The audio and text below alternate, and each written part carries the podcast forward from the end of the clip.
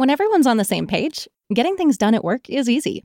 No matter what you do or what industry you're in, how you communicate is key. Everything you type is equally important to collaboration, and Grammarly can help. Think of it as your AI writing partner, empowering you to communicate effectively and efficiently so you can make a bigger impact in the workplace. 96% of Grammarly users say it helps them craft more impactful writing. And as the gold standard of responsible AI, Grammarly is your secure AI writing partner that allows your team to make their point and move faster. By understanding your writing and context, Grammarly provides relevant, personalized suggestions. And with tone suggestions, you can navigate even the most difficult work conversations. You can also save time from spending hours editing drafts to just seconds with one click. Sign up and download Grammarly for free at grammarly.com slash podcast. That's G-R-A-M-M-A-R-L-Y dot com slash podcast. Easier said, done. Mike Rowe here with a few thoughts on my favorite sweatshirt. A classic zip up hoodie that used to be navy blue but has since faded to what the fashionistas call a distressed indigo. It's 13 years old, soft as a flannel bathrobe, and after a few hundred dirty jobs, demonstrably and undeniably indestructible. This is the kind of sweatshirt girlfriends like to permanently borrow, but I've held on to this one because I got it from American Giant. American Giant makes all their stuff right here in the USA so they can control every link in their own supply chain. That matters because when you buy American Giant, you not only get great quality, you create jobs for people in factory towns all over the country. No pressure, but if you give a damn about the business of making things in America, you got to support the companies who are doing it right. Go to american-giant.com slash Mike to get 20% off your first order. That's american-giant.com slash Mike. What's the easiest choice you can make? Window instead of middle seat? Picking a vendor who sends a great gift basket? Outsourcing business tasks you hate? What about selling with Shopify? Whether you're selling a little or a lot, Shopify helps you do your thing, however you cha-ching. Shopify is the global commerce platform that helps you sell at every stage of your business. From the launch your online shop stage to the first real life store stage, all the way to the did we just hit a million orders stage. Shopify's there to help you grow. Whether you're selling scented soap or offering outdoor outfits, Shopify helps you sell. Wherever and whatever you're selling, Shopify's got you covered. Sign up for a $1 per month trial period at shopify.com slash try. Go to shopify.com slash try now to grow your business, no matter what stage you're in. Shopify.com slash try. Welcome to Girl and the Gov, the podcast. where our goal is to make politics more accessible and less intimidating. The show features an interview with an expert in the political field, walking us through the many cues we have about politics, civics, government, and more. By providing civic education in the places we are, on our phones, and in the language we speak. And yes, we know we say like a lot. It's kind of the point, because politics needed a rebrand. Welcome back to Girl and the Gov, the podcast. Um, I think I know what I'm getting you for this holiday season, Samantha. What? Oh, I know. I know what you're going to say, but do tell. Do enlighten me. A George Santos cameo, of course. You are too good to me. That it just it warms my heart. I can't wait to open it. This is going to be the best Merry Christmas, New Year's Palooza of Yeah. all time. Dude, I can't get over them. They're so funny. Like obviously everyone's screen recording theirs and like putting them on TikTok. I can't get enough of them. Like I know it's bad for democracy. I know people should not be buying them because it's giving him money. Is I it so know. bad for democracy?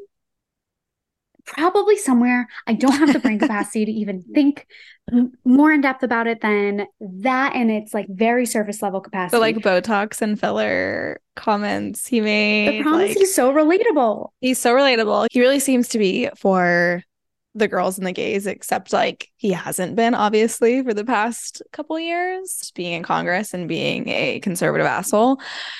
But it's funny, I saw this meme and was like, is George Santos about to be like the next reality star, like camp gay icon? Because I don't think we can have that. But it's like now that No, he's out, if he wants to rebrand and be this like campy gay queen, like I'm honestly into it. Well, I can't. He should just do it, full so- expose too. Like if he loves the drama and the attention, expose the fuck out of all of your former colleagues, please. Please. Well, he's been. Ooh, that was not English. He's beginning to do so, or was on Twitter. I've only seen some like screenshots because your girl does not do the Twitter. But no, a tell-all book, all the secrets, all the behind the scenes. By Mhm. all means, like if you're going to try and burn down the building, you might as well finish the job. Like, yeah. And if he's trying to monetize, I have 101 ideas for him. So mhm. Just saying. He's, you know what it is, and this is so bad to say. He is so much more interesting to me than Anna Delvey. Like I always call him like the Anna Delvey of politics, of but she really gives me the creeps. And I know it's like obviously part of his mastery of manipulation, but he doesn't give me the creeps. Like I just find him hilarious and obviously Yeah. off his rocker, but not in a way that like gives me like chills down my spine. Whereas like in the few audio interviews of Anna Delvey, like I genuinely get like chills. Like there's something Yeah, like so totally. darkly off. And not that like what he did isn't dark and all the various things, but on his level, like some of the sound bites, even the video of him saying, I know you guys want a sound bite. Like the whole fucking program is so good. The roundups, the I was texting you this, like I'm like, I'm gonna miss the guy. Like, not just from like a He's fodder perspective, made for fame. from made for fame, pure entertainment. I also think the times we live in are so dark right now in so many capacities Mhm. that while and in, again in essence what he did not even in essence what he did was wrong and i don't side with like what he did or anything his ridiculousness is so absurd and spoofy and ridiculous and almost like light in a weird way that it feels like such the like breath of fresh air. Maybe that's the wrong phrase like something that just can make you like actually crack up and like crack a smile. You know what i mean? Yep. that. Like for Totally. fucking sure. Oh and while we're just on this ramble did you see that the book that just came out about him is being optioned for a movie by hbo No. somebody Wait, read this week's newsletter I'm sorry, I've been busy today. but I didn't even know there was a book. So that also just tells you again, don't forget how I'm under a rock. True, but also you'll lol because I was in this bookstore this weekend and what you call it. First off, I'm like, you know, you can always find me in like the politics, social sciences area, and I see the book that's the George Santos book, and I'm like, OMG, I don't even need to read this because we witnessed this entire thing, but also interesting that this is officially out. And it was next to Kat Calvin's book, and I so they? badly wanted to like take it and put it in front, but then I was like, I don't want to get in trouble. You know, I'm such a people pleaser. So I, but regardless, Kat Calvin representation at the bookstore. I was very happy to see it. You guys have not listened to that episode yet. Go do it. It's one of our faves. Both episodes are two of our faves, actually. And the book's Totally. good. Our Oh. favorite children, some may say. A thousand percent. They are the Mhm. favorites. They will be getting the best Christmas presents. Yeah, for sure. And the most. Yeah, I mean, this George Santos transformation is going to be interesting to watch. And I think like what's such a relief about it all is that there is, you know, a weight off off of our shoulders. There is a sigh of relief that can be had because he's no longer in our largest governing body. And now can really just like be his true crazy self. And we get to just like watch it for the entertainment. And for that reason, I'm excited. No, like For that reason, I'm that, in. I can't stop laughing just thinking about the one he did for Senator Menendez. And he didn't know, apparently. So, Fetterman, for those that don't know, Fetterman bought a cameo of George Santos for Senator Menendez, who is like being investigated for all this crazy corruption shit, right? And which just like, it's like the perfect herring situation. Mm-hmm. And I guess George Santos didn't know that like Bobby was Bob Menendez when he did the cameo. He thought he Yeah. was just like, Bob, like the haters gonna hate, like stick with it, like they're gonna come Yeah. for you, but you got this. I can't. It's so It's too good. I want to know how much and- money he's racked up so far. uh, apparently 40,000. Not bad for like what, 48 hours? Probably. 24. Ridiculous. I also saw that Nebraska State Senator Megan Hunt, former guest, Girl and Got the podcast, also was gifted a bond. I think from a friend. I wasn't quite sure, but I saw it on the threads. Yeah, we're on threads, guys. BT dubs. Go find us there. We occasionally have fun. Maybe we should buy Um, one as Girl and the Gov and like include it in an episode or in a newsletter and just say to all the Girl and the Gov listeners from George Santos, happy holidays. Um, and that's going to be our last episode of this year. don't release anything else. It's just- yeah, it's just like a two minute episode of George Santos. Maybe he'll just come on the show for us, honestly. That'd be great.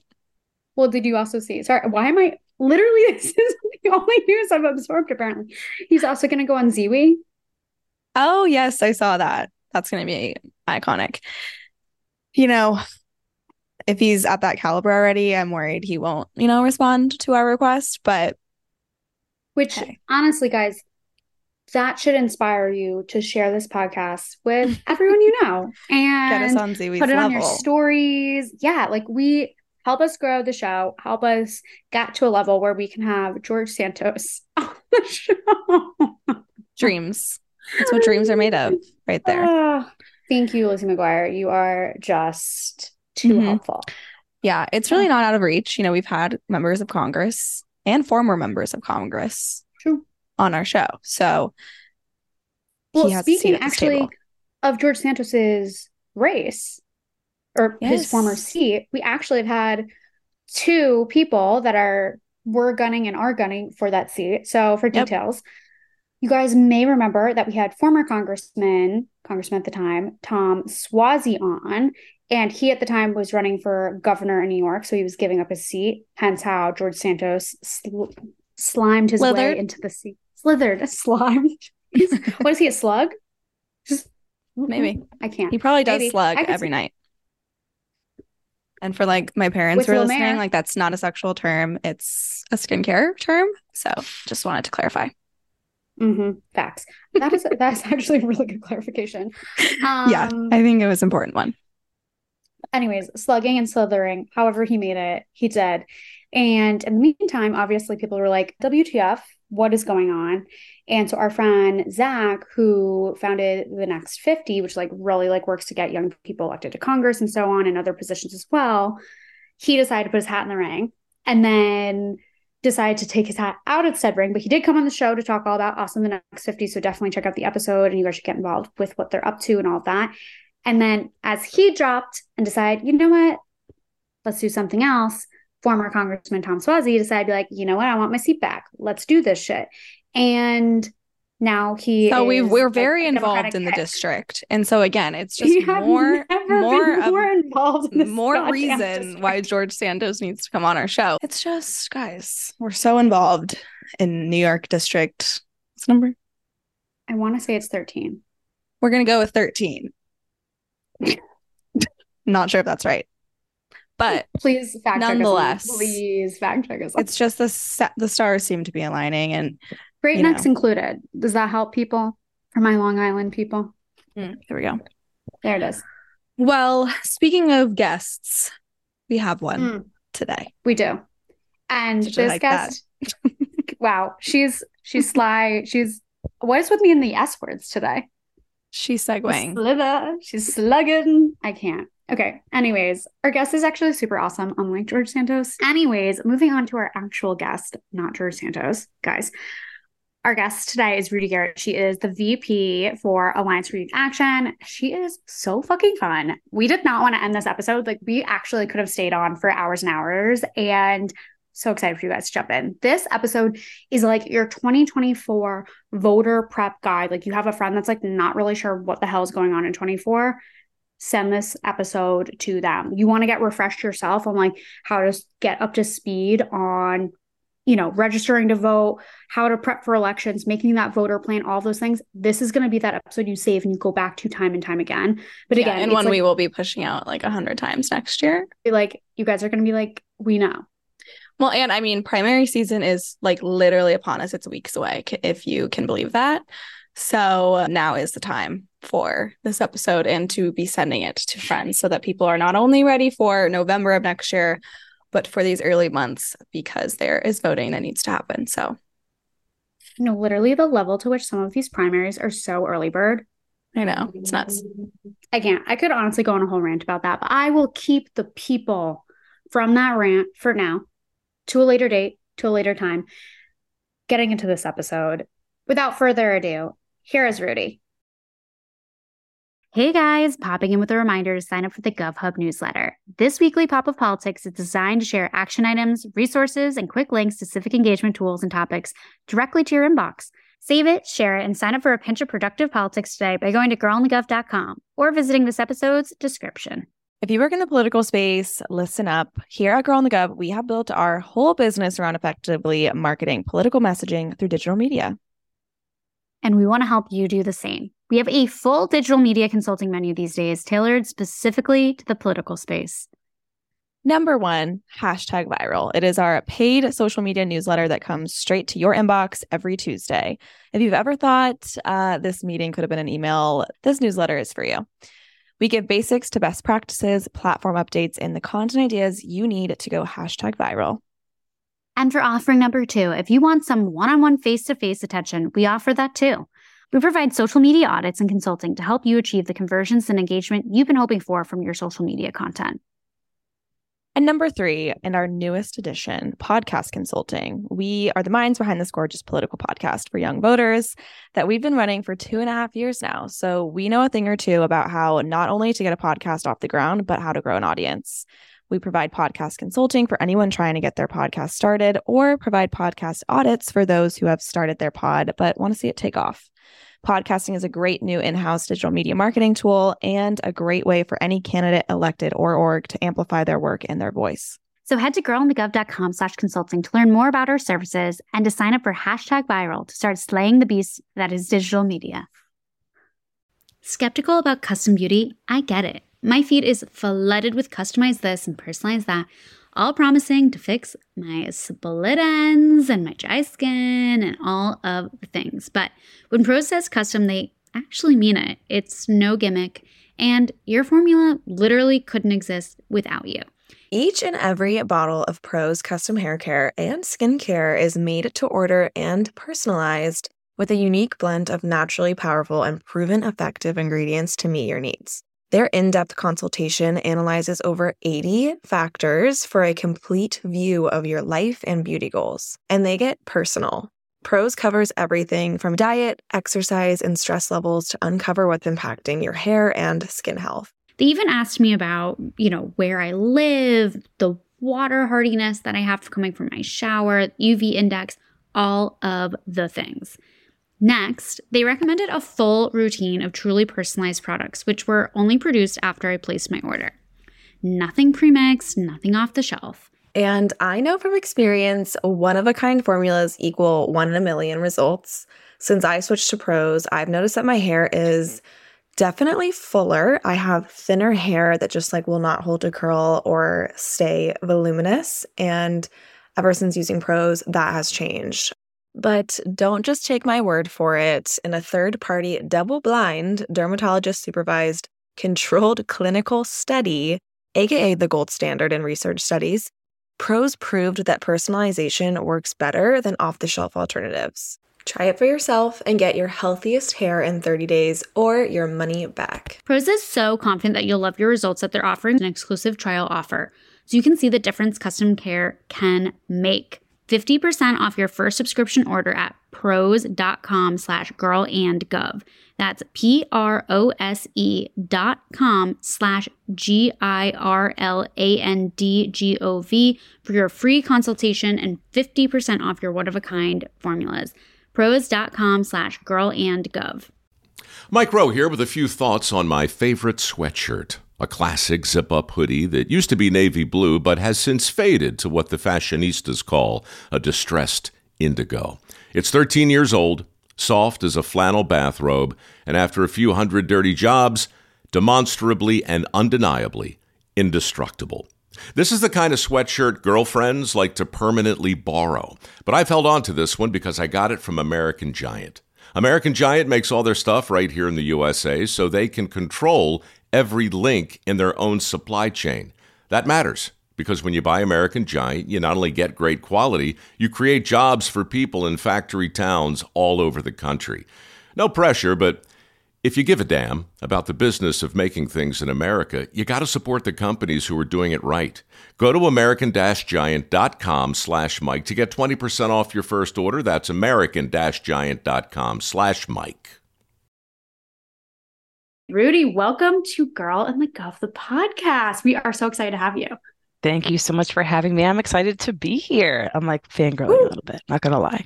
Stop. okay. All right, find me fainting. It's no big deal. We will absolutely be putting this in the Girl and the Gov Hall of Fame, which I'm now inspired to, you know, quote unquote build. It'll be a digital Hall of Fame. You know? Yes, absolutely. well, we want to get into so many different things, but looking at 2024 and getting prep for elections. And of course, this kind of will be like 2024 and beyond because it's you always should be prepared. So you are the VP at Alliance for Youth Action, which obviously connects the dots between all of these topics. Can you explain what you guys do there, what the the mission is, and all of that mission goals? Sure, absolutely. So, the Alliance for Youth Action is a nationwide organization of 19 grassroots affiliates that all focus on youth civic engagement work in some way. Uh, a common thread that binds us is democracy work. So, making sure young people have better access to the ballot box and to their local governing officials. And each organization has their own issues because we know that young people are not a monolith. So each organization kind of puts their own secret sauce into it of the issues that young people in their area care about the things that they need to see get done. But together, we come together to create the Alliance for Youth Action and Alliance for Youth Organizing, respectively, and work to drive youth voter turnout in the upcoming elections. So that's what we're all about. Amazing music to our ears. We love to hear it. Yeah. Well, just backing up a little bit, we'd love to know too, just kind of how you personally got your start in politics. We're always curious to hear the origin stories of our guests, just because they are so wide ranging.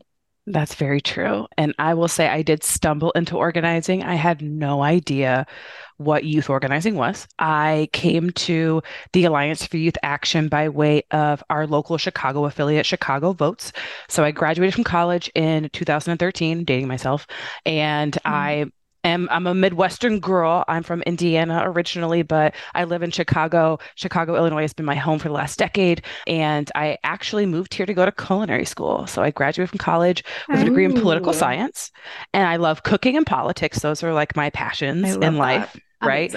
Who doesn't want to argue over some good food? I'm just saying. Um, so I mm-hmm. moved to Chicago to go to culinary school, and that actually never panned out, never got to go. But I was, I got into culinary school and I needed to find a job to pay for it. So I was bouncing around from job to job, and I ended up working at a law firm in the city and was like, okay, well, you know, maybe I could use my degree to like, maybe I want to go to law school. But I found out that is not what I want to do at all. That is not, that was not my my path in politics or into politics, I actually was on idealist.org because that's where you go to find like the good jobs, like the good people jobs, right? And I found this organization called Chicago Votes and they were looking for an organizing director. And I was like, you know what?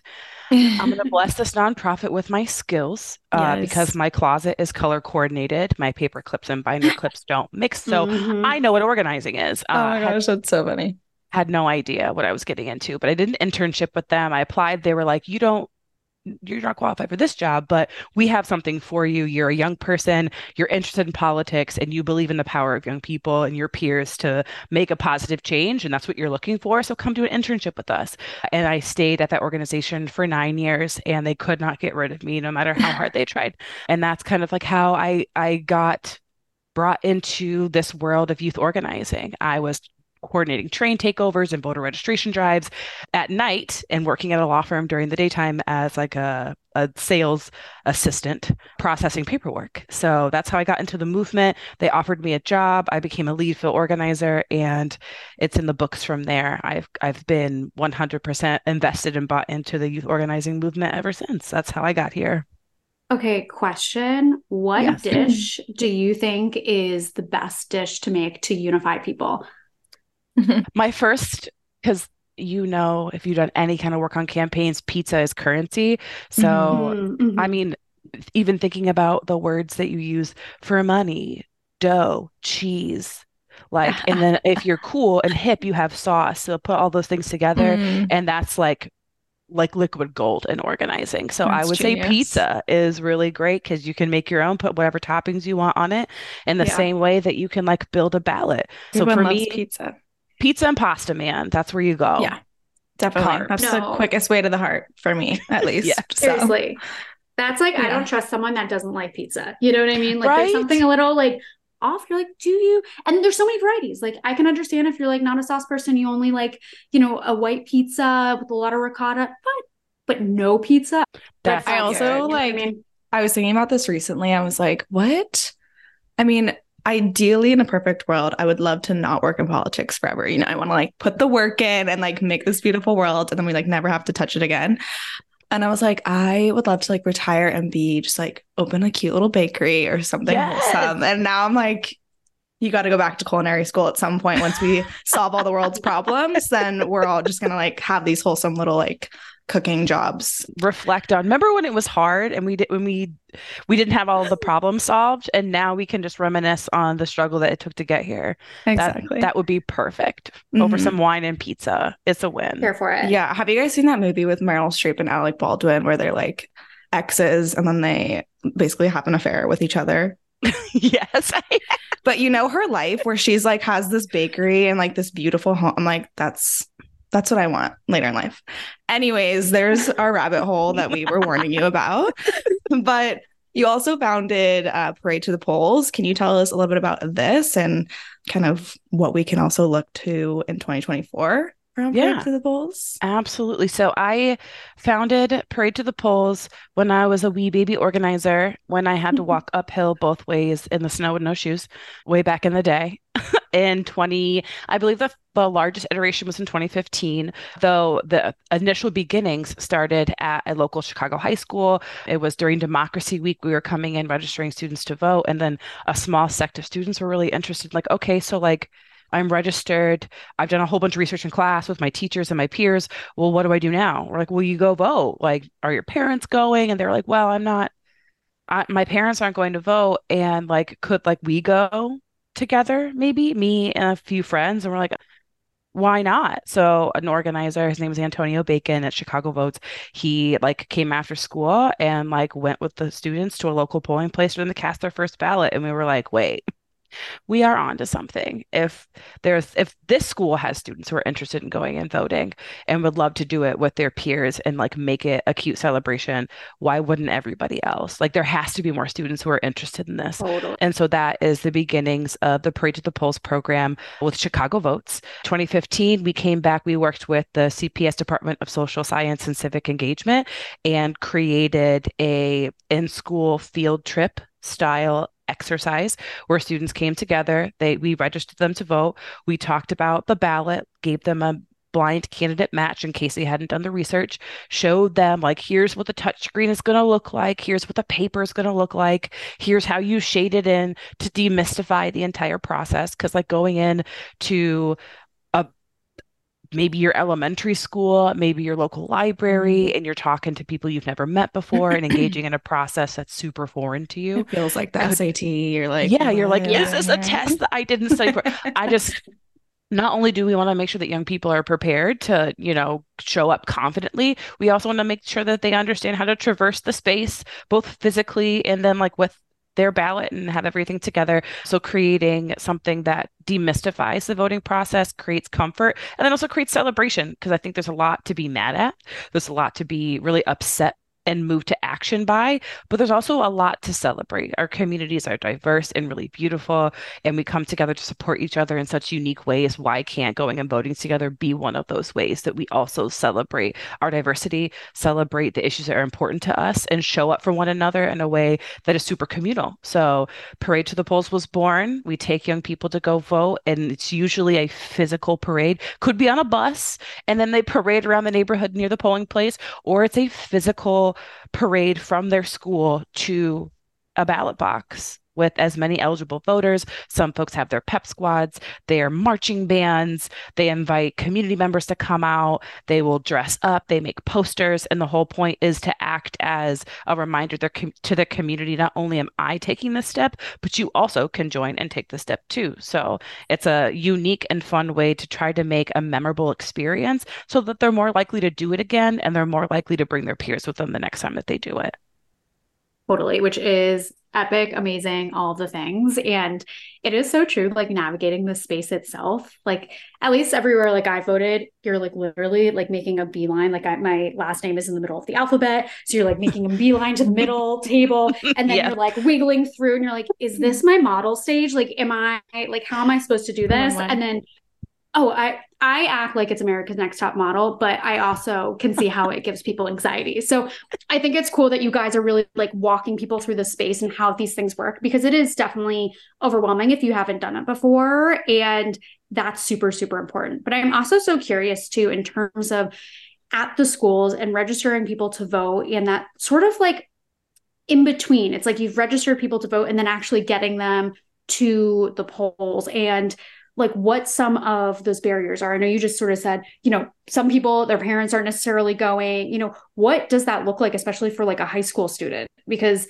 obviously a lot of people don't have cars. They might not be able to get a ride there. You know, like what are some of those barriers? Some of those barriers definitely include like not being super aware of election times and dates, early voting, depending on where you live, when polls are open, that is a barrier because those things are not a part of our common everyday lived experience. You either have to like receive mail. I don't know if you remember being 18, but I wasn't receiving a whole bunch of mail. And that's typically how you get alerted that an election's coming up with a newly printed voter registration card with your polling place printed on the back. So if you jump around from house to house, which is a normal experience for a lot of young people, you may not get that first reminder in the mail because you're not engaging with mail right. in that way until you're paying bills. And hopefully 18 year olds aren't paying bills, but that's also sometimes people's lived experience, to be very honest. Also, like how often do you get to go places on your own without a parent with you when you are 18? Like, I mean, I'm in Chicago, so young people be hopping on CTA to get to and from the school, but there often isn't just like free range movement for young people just to be able to go to a place and do a thing on a regular basis without some support there. That's also a barrier. And then uh, having the right materials with you. Some folks may not know that the first time you cast a ballot, you have to bring an ID. And some folks think that an ID is a state ID, but in often many places, high school IDs also work. So making sure you have the right materials with you to make the magic happen is also a barrier. So there's a lot of things that folks often take for granted because we're, you know, culturally used to engaging with mail. We're used to having to traverse government websites to find information. We kind of understand you have to have an ID on you at all times for engaging with official systems like the election authorities. So, a lot of these things that typically don't come natural to people and that information aren't freely shared are often missed and contribute to young people not going. Another huge element is folks not feeling super comfortable and confident and educated to make a full decision because a ballot is not just the president upcoming. Mm-hmm. Every state has different stuff, and it's a very long document. So, if you even pull up a sample ballot, you may be a little overwhelmed because you don't feel like you have enough information to make an educated guess to show up. And folks don't want to like show up and only fill up half out half the test because yeah. it feels like you're failing because that's totally kind of the only thing that you can draw correlations to with a ballot is like a test and oh, you don't yeah. if you don't know all the answers you don't want to fail so you don't show up yeah no it's definitely intimidating and there's moments even I go to vote and I'm like, what is this? And here in California, like we have the longest ballots, like maybe of all time. Like I think my last one was 10 to 14 pages. I'm like, this is too much. And you're just um, like, what is what is this? what is this? but when we are looking to 2024, we're also super curious like what the landscape looks like in terms of the youth vote like how many people are eligible to vote coming into next year and coming into that to November of next year and um, I guess how many people are registered, how many people are there to register, like what is that landscape looking like so far? So there I will say that it there's some very exciting information around young people and the impact that we can have in elections. Just talking about Gen Z, there's roughly 41 million young people who are going to be eligible to vote. Wow. 8 million of those are first time voters. Love a first time voter makes me very excited. So that's mm-hmm. like a, that's 8 million new possibilities. And the cool part is that young people are the most diverse electorate it's so wonderful because that's meaning that more diverse perspectives are being added into that mix. When it comes to millennials, around 62, millenn- 62 million millennials are going to be up as well, joining forces with the 41 million Gen Zs. So the voting power that young people have is actually like table turning which is very exciting. The opportunity for young people to come voice their opinions and move the country in a direction that they see as productive. Like we've never had this capacity before just be, just from sheer numbers. And that to me is really exciting potential, understanding that if we show up, just showing up and casting a ballot, we have the opportunity to make larger shifts than we ever have. And to me, that is so motivating when you think about, oh, I'm just one vote. Like, is is my vote going to really matter or count? Well, in this chorus, in this number, we actually the odds are in our favor. And that these last couple elections have been the first time and we see that through the election results in 2022 through the local elections that just happened that like when young people show up us just showing up has a huge impact that you can mm-hmm. see and feel. And that to me is really motivating and creates a little bit more hope than we've had in the past few years. Totally. totally. I think it's because young people understand like virality. like, yes. literally, your one like, your one view can make something go viral. Yes. There we go. That's how we can equate it.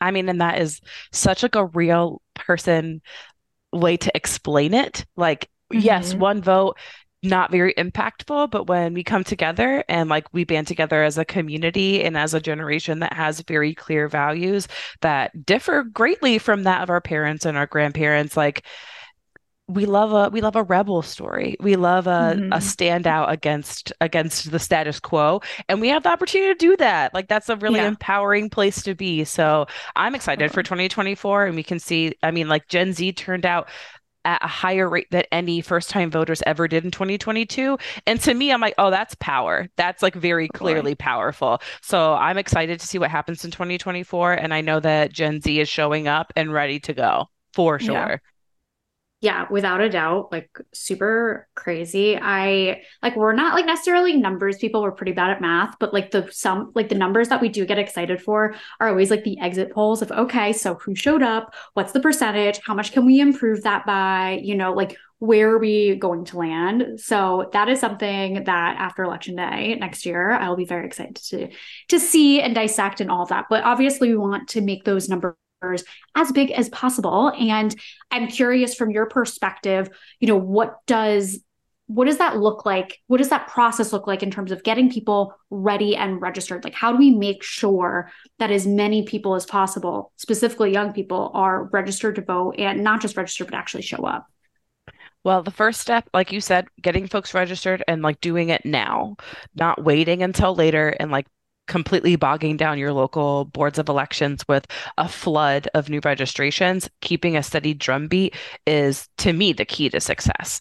Uh, and ways that folks can do that is you can head send them to really awesome digital spaces like ballotready.org or vote.org or two options. I personally am a ballot ready girl. I use it every election cycle because it allows you to check your registration status. It sends you directly to your local boards of elections to get registered and then also it like tells you who all your elected officials are. It tells you a little snippet of what they do, and then you can look at their vote record. So it's like one place that everything is put into a beautiful, neat package.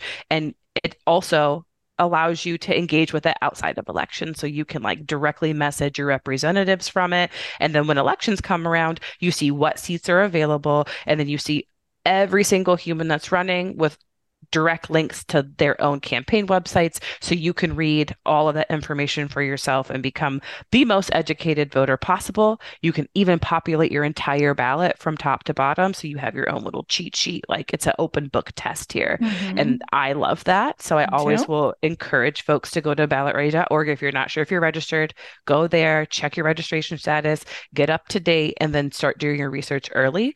Also, like if you are motivated so start mm-hmm having more conversations with your friends and family. If you're an organizer, let's start meeting young people where they're at. And we know young people are at schools, they are at local events and festivals. Like you can start being an organizer yourself, go out, get some registration forms and start registering your peers to vote. Um, be an ambassador for that process because if you if somebody you trust helps you navigate it, you're more likely to feel comfortable and you're more likely to engage more fully and actually turn out and vote and make that magic happen. So starting the drumbeat early and then also like providing folks with really clear resources to help them engage with the process more intimately is two ways that you can at least start it now so that folks are ready and excited and feel prepared come November next year. Yeah. Totally. Which and, guys just reminds me the worst test that I like like the worst grade I ever got was on an open note open note test.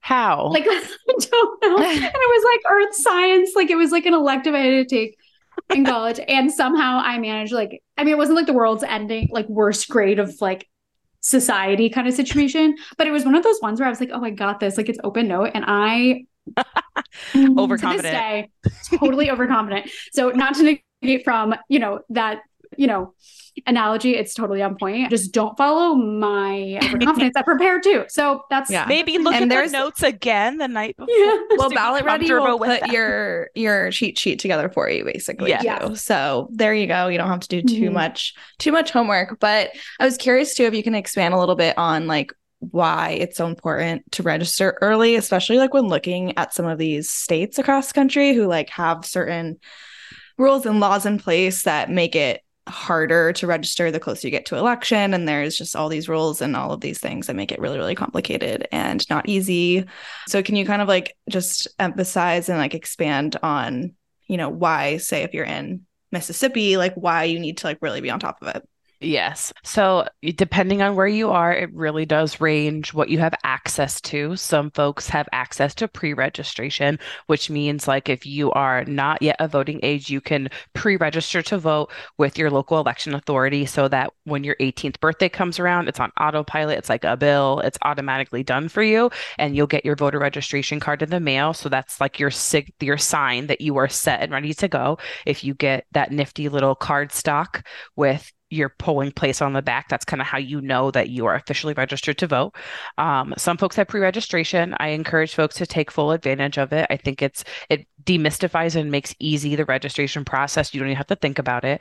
Or if you i i'm a person that likes to create celebrations. When i turned 18 i registered to vote on my 18th birthday and felt very empowered by that but i'm very mm-hmm. nerdy. If you're not like me that's totally okay. I'm a total no, nerd. I, I, was like i'm Obsessed. so excited. I'm going to register to vote. And also it was 2008 when i turned 18 so it was it meant something a little different for me to show yeah. up. And also i'm a november baby. I'm a november 7th baby so i'm an election baby. I was born on wow. a maternal election day.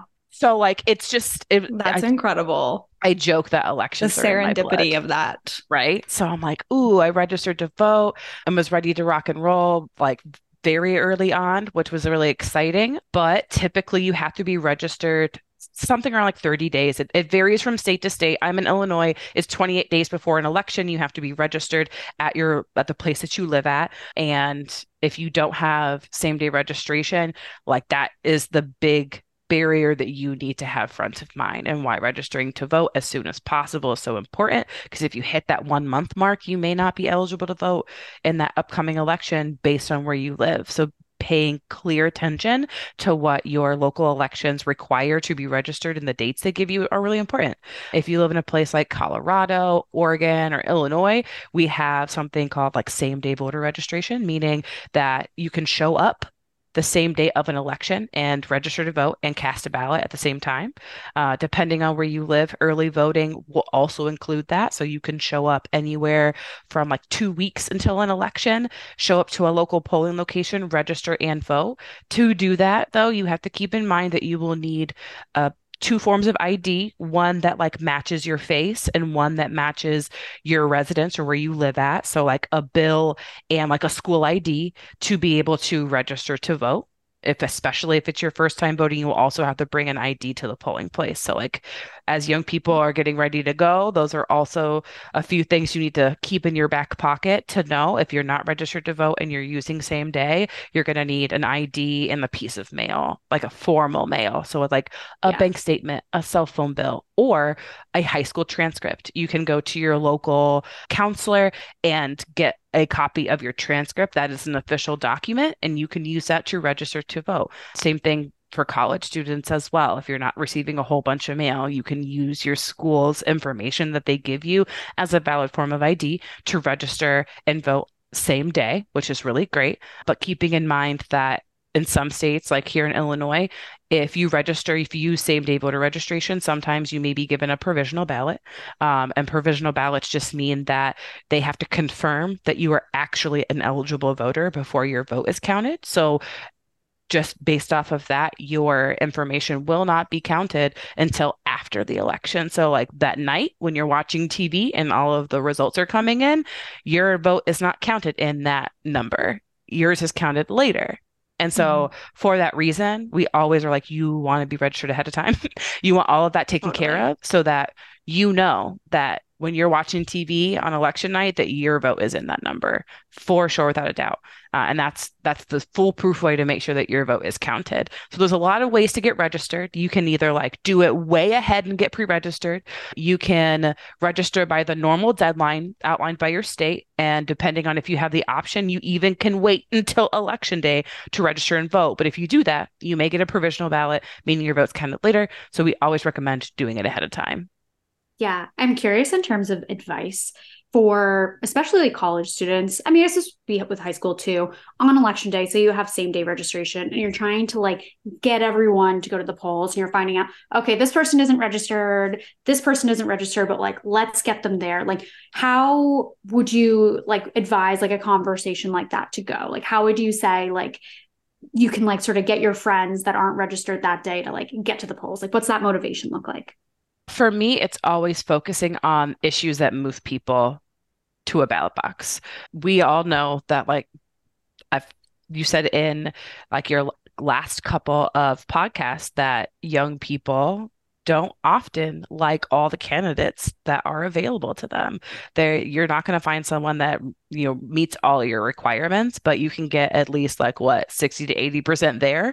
And so instead of trying to focus on the humans and exciting people around a person, it's way easier to motivate folks if it's an issue that is tied to someone's direct lived experience. So I often will be like what is something that is directly impacting you or a family member right now that like is really front of mind to you that's keeping you up at night because there's usually a political issue at the root of that concern. It could be access to healthcare. It could be access to a job. It could be paying back your student loans. There are always something that like is directly in someone's lived experience that can connect to an issue that could bring someone to the ballot box. So finding that issue and connecting it to that that current election and showing that like it's really important that you show up. Mm-hmm. If if it's not for the president, if it's not for your local representative, then it's going to be for you need to know how these people fall on issues that directly impact you and then let's vote for that reason, not for the specific human because what we're going to do is we're going to hold them accountable to those issues after the fact. Mm-hmm. And we're mm-hmm. going to, this is not a election day and step away situation. This is like a 24 7, 365 situation where we hold folks accountable to the promises that they make when they're campaigning and then hold them to the responsibilities they have to the people that they represent so that that is how i connect folks to voting in, in an election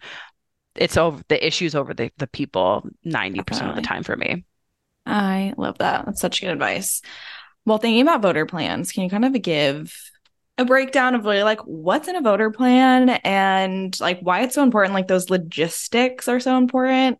And like you said like the way you also like physically move to and in like a polling place can you kind of break that down and like how you go about making a good voter plan? Yeah. It's not dissimilar to like going to the gym for me. That's some people good point oh my god That's so it. Some Yes. people really like going to the gym. It is a natural part of their everyday experience. It's just Mhm. autopilot, pack my gym bag. I'm going in the morning. I get up at 5 a.m. or I go directly after work. And it's something that's just a part of their everyday experience. And some folks, like me, it's like, oh, I just missed the exit to go to the gym. Oh no, I just got to go Yeah. tomorrow. So when it comes to making a plan, it's like being prepared and understanding all of the logistics and all of the little steps it takes to getting there that will make you more likely to do it. So, and but also the issue part, like I mentioned before, is to me like the last cherry on top, the really important part. But a vote plan is basically just thinking about, okay, it's election day. When am I going to go and vote? Am I going to go in the morning? Am I going to take a break from work? Because legally everyone gets two hours to go vote. Don't forget that. Mm-hmm. Or am I going to go after? Okay, I've I've picked the time of day that I'm going to go vote. Okay, how am I physically going to get there? Am I walking to my local polling place? Because typically polling places are within close distance to your home. Am I going to take the bus there? Am I a public transit girly? We love a public transit human being. Am I going to ride my bike? Am I going to drive my car? How am I physically going to get from my home or work to the local polling place? And then do I have all my information? Have I done my research? Do I feel like I'm going to pass this test when I get there? So I, I make sure to download my ballot ready because most of my polling places are in schools and they're made of like a lot of cinder blocks and cement. Hard to get internet connection there. So I make sure that I have my ballot like on my phone or printed out so I have all the information.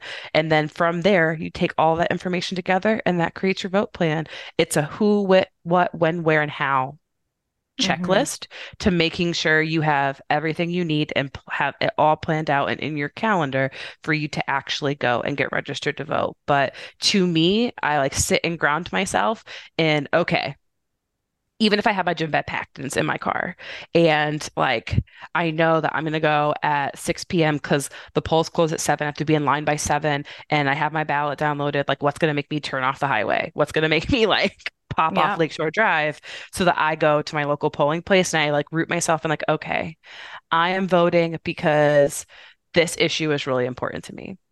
And if I don't show up for this, like I'm not showing up for the people that I care about and the ways that I want to. So like I need to remember that when I see my exit, this exit isn't just for me, it's for my people, it's for the people I care about because I want to see this element of my life get better or this element of my loved one's life get better so that I actually turn off and go to the gym or go to my local elementary school so I can go vote. So to me, those elements come together to create the perfect vote plan. So good. All of it Like- so good Well, I'm curious in terms of how you prepare. How do you find out info about candidates? Like, what's your, you know, sort of secret sauce in terms of that research process? Because also, some candidates, it's super easy to find info at. You're like, okay, how many articles I've got? Like, there aren't enough hours in the day to dissect like a particular Yes. person. And then you'll get to a certain, you know, race, like school board is so notorious for this. And you're like, I literally don't know which person is which Yeah. like how do you how do you learn about them and also what are your tools to for those candidates and those races where you're like there's barely any info about them Yes. Um, so for, like I said, I use Ballot Ready, um, and that's usually my one-stop shop. But if I'm still wanting for information, I head over to Ballotpedia because it also provides just like general information, and it will also link you to relevant articles and campaign websites as well. That will give you a little bit more information so you feel a little bit more confident. Uh, but when it gets down to, like you mentioned, the down ballots, uh, for us here in Chicago, it's the judges. You have like 60 judges on your ballot, and you're like, who are these people? I don't, I literally have never heard of these mm-hmm. humans before. I Yeah. might have seen their face on a little sign in the middle of like the fairway. I'm not sure though. For me, I look for local organizations that do that work to demystify it for me. So, for example, in Chicago, it's Injustice Watch. They do an amazing voter guide, Chicago Appleseed. They do a wonderful judicial voter guide as well. So, and those are typically folks that are looking at bar association recommendations to provide, like, this is how they show up at work every day. Mm, So it gives you like that day to day information. So I typically will try to find a local organization just from my Googles, like Chicago Bar Association recommendations, and it will populate some spaces for you to go to and navigate. So understanding some key things like local, like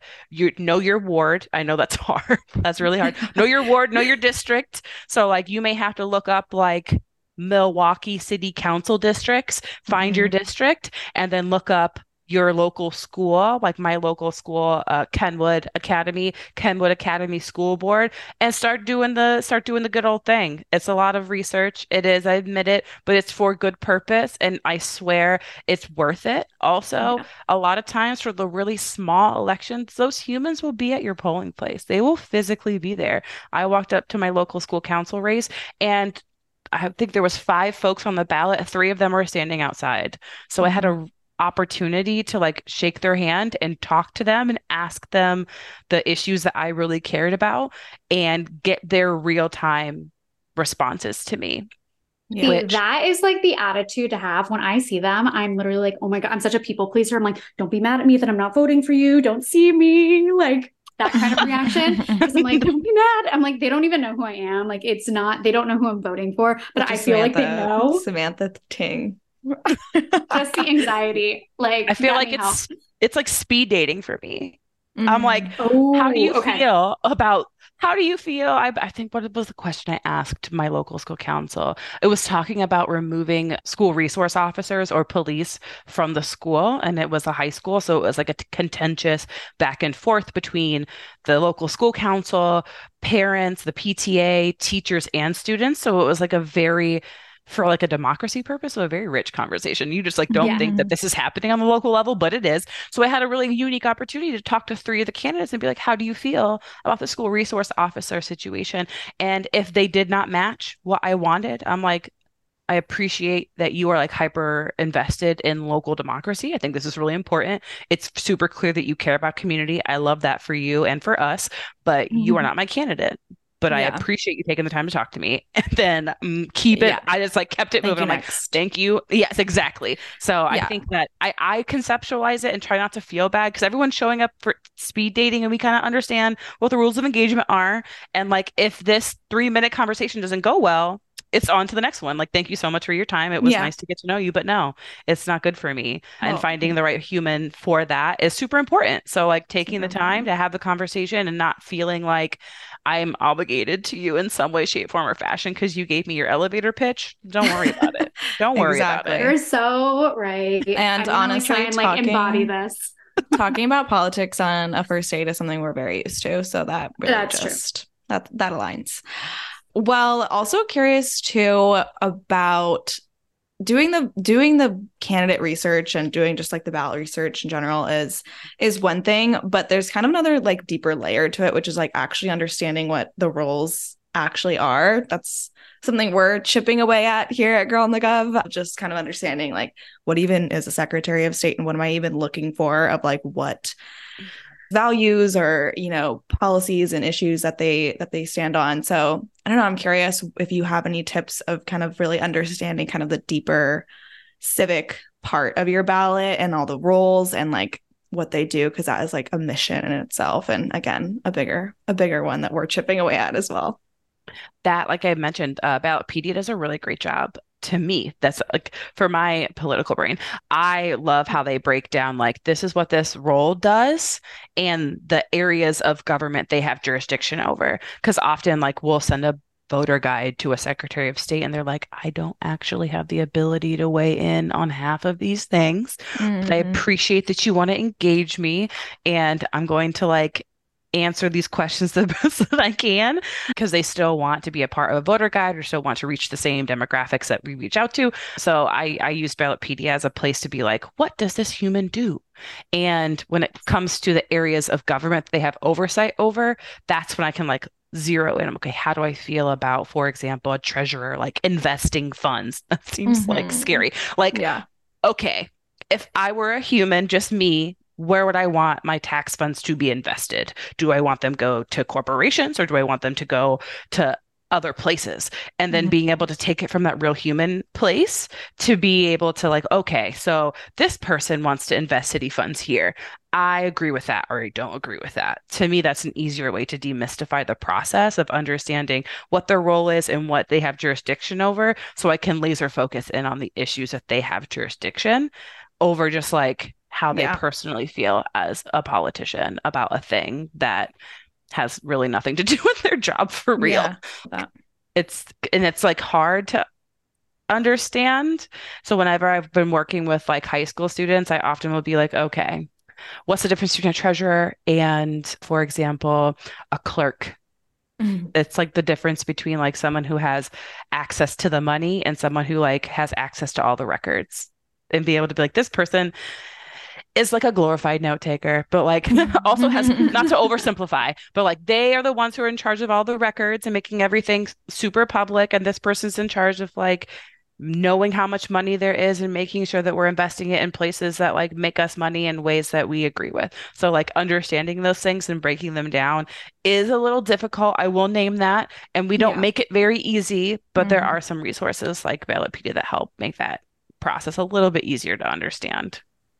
Totally. Especially, I think it's like the omission of like where people stand on certain issues. I think with certain candidates, for example, you can really understand where someone's at. Maybe personally, like when they say yes to abortion or no to abortion, but there's certain roles where they can't say any of it. And you're like, okay, well, if I can't understand where you stand on my main issue, like how am I supposed to have a grasp of like what you do and what that result will be and how they'll engage with other you know parts of government i think it can get super overwhelming. But i kind of love the idea of an analogy like guide like you're describing of like okay this is a glorified note taker. Like this person does that. You know what i mean? Like just to yeah. like really like make it so easy and have those comparisons because i think that's so helpful to understand like okay like what is this in my like day-to-day life? Like who would this be? Like, what is that role? Or like, mm-hmm. if I'm mm-hmm. on, I don't know, like the lacrosse team, like this would be the captain. This would be yep. the the water person. I don't even know. I haven't played sports in so long, but whatever roles still happen on team. Person. The water person.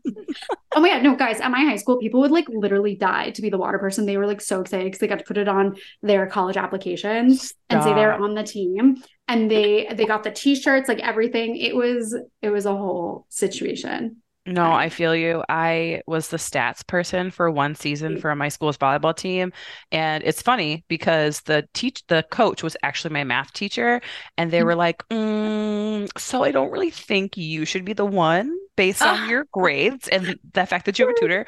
You shouldn't be. And the stats just aren't right, girl. They're not right. So I got I got fired pretty quickly from that. But That's I was hilarious. a part of the team. I was mm-hmm. out here, you know, with my little tally sheets doing it wrong. So I feel it.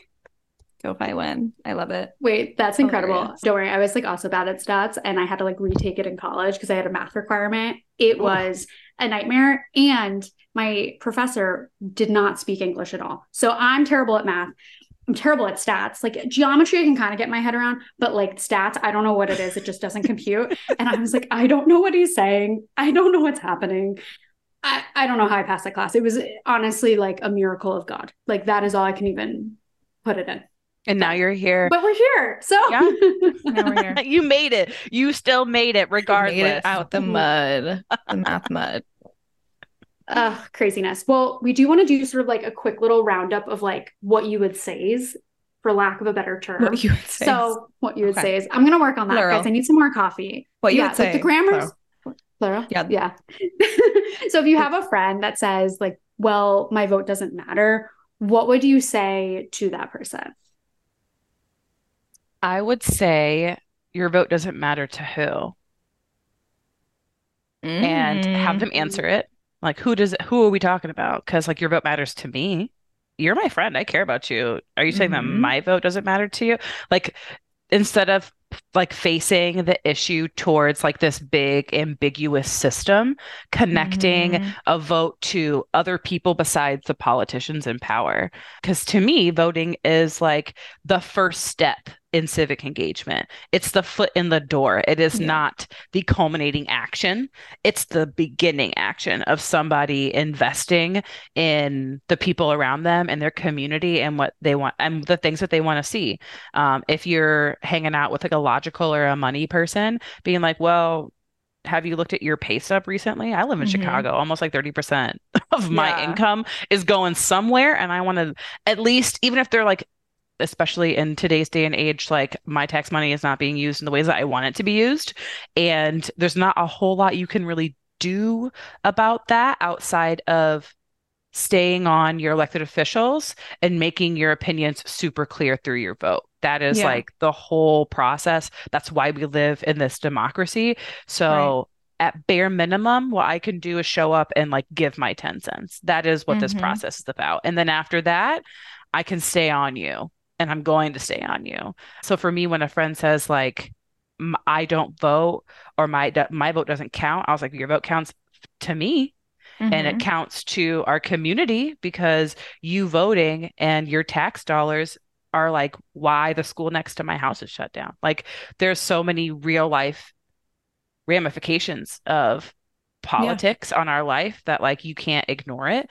And so like when I'm voting, I'm voting for my community. I'm voting for the people I care about. And so like if you don't want to vote because you don't really vibe with the humans who are in power, like me too, and I'm not voting for them. I'm voting for me and the people I care about. So I Yeah.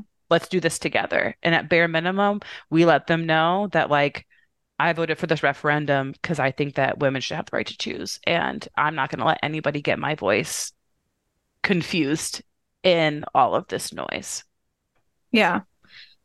Yeah. I'm like, all my friends, I'm like, it matters every time you complain about how much money gets taken out of your your monthly payments. Like And it's a lot. Like it's it's a lot. And then you're was like, like- I wish I just knew where it went. I'm like, that's literally what voting is. that's what we're doing. That's literally what we're doing That's here literally what we're today. doing here. I Yeah. will pick you up at three I have a- o'clock. We're going. Yeah. Exactly. I have a solution for you.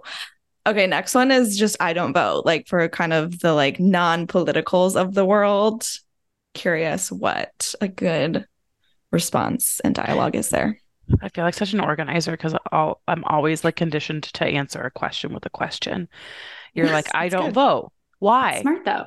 I just want to know why. Because there's like a variety of reasons why somebody could not vote. It could be like I'm taking a principled stance. It could be I've just like never done it before. So you don't really know how to address the issue unless you like know what the issue is. So my first my first question is, okay, well, why not? Let's dive into why. If it is the first question of like I don't vote because I don't think it matters, like we can go down like, okay, let's connect it to an issue or to your community. If it is I just have never done it before and I'm not like super comfortable. I'll be like, oh, cool. Well, like that's that's totally fine. Can we at least get you registered? So in case you feel oh so moved closer to election day, you still have the option because voter being registered to vote is just giving you the option, doesn't actually require you to do anything. So that also takes the pressure out of this the situation when you get into a conversation. Because I know that like some folks could be feel really cornered by being asked like do you vote? Oh why not? Like that's a let's Yeah. not Right. let's not make people feel attacked. Let's let them feel empowered to have an open-ended conversation because it's easier to like compel somebody to action if you like know for real why. So mm-hmm. that that's usually my first step is like asking them why and then validating their experience. Like if it's because i voted and the election still didn't turn out the way that I wanted it to, being like, that happens a Mhm. lot more often than not. But let's talk about the importance of like regularly showing up and consistently showing up for your community, even though things don't turn out the way that you want to, and then pointing folks to other ways outside of voting they can also still be involved. And if like the person that you wanted didn't get into office, the person who did get into office is still required to To listen represent to. you. Mhm. It's literally their job. So, like, you don't like Yeah. that person? Cool. Let's talk about engaging with this human in a way that is going to be empowering to you, regardless of like the outcomes of the election. Uh, so, that's typically how I would handle that question. I'm obsessed. And I think that's so pertinent because after the midterms, we had a lot of, you know, comments on our TikToks and also just seeing other content as well of young people in very quote unquote red states. You know, obviously there's argument of like what's red, what's not as a voter suppressed, all of that, putting that into like one bucket, being like, well, I voted and it still didn't matter. We didn't even come close. Like, why did I vote? And I think it's this huge barrier for young people sometimes where it's like they see one that doesn't work out and then they sort of like pull away. They're like, okay, well then what difference is is it making? And like to me, I'm very much like, well, if you don't run, you can't win and you have to keep trying keep trying until you do win and making like those changes.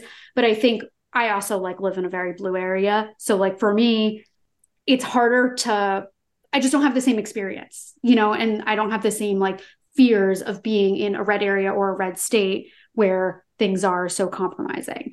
And so i'm curious if there's also anything to sort of like wrap it up like that you would like use as like a motivator to be like don't lose hope. Like you can you can still make change even if your candidate like doesn't win or your party or the issues that you see you know are just not coming across the the way you want. Just because um, there's a goalie doesn't mean you can't shoot.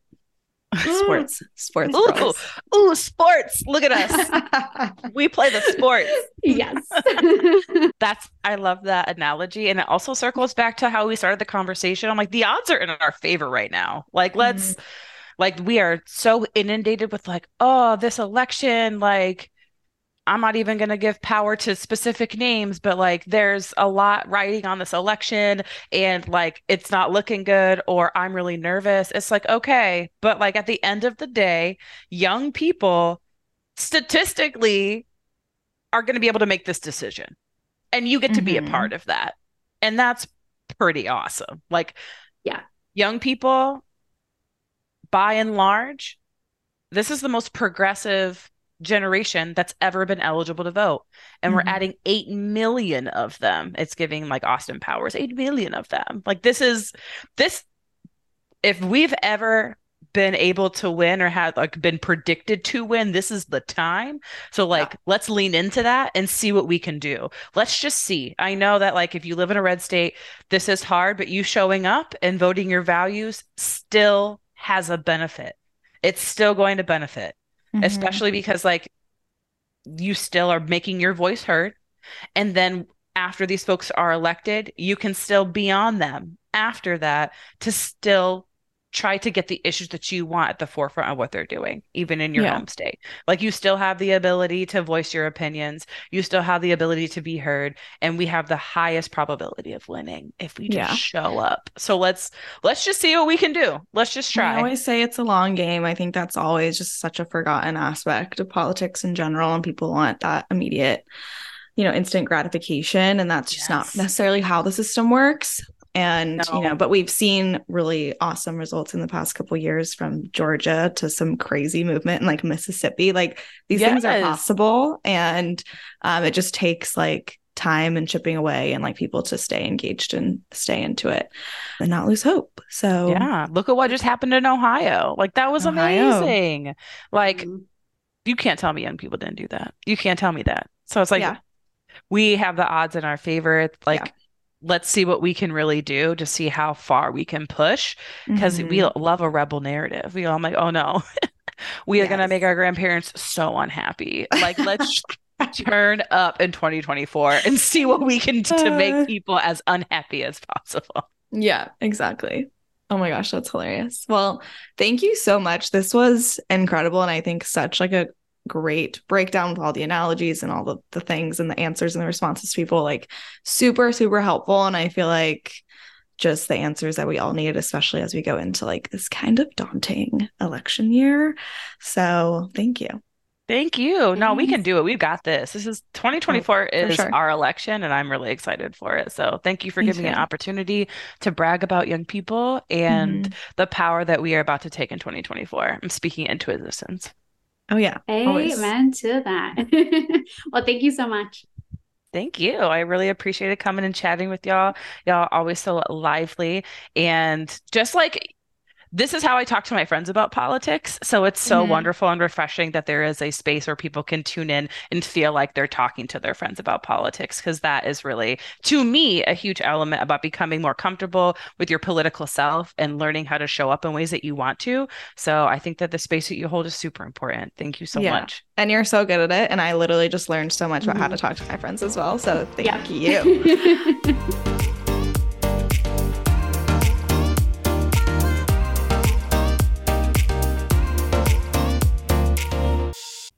Mike Rowe here with a radical idea. If you want to see more companies make more things in this country, buy more things from more companies who make things in this country.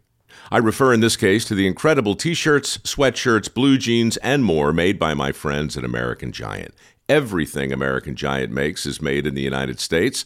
And right now, you can take 20% off your first order at american-giant.com slash Mike. That's american-giant.com slash Mike.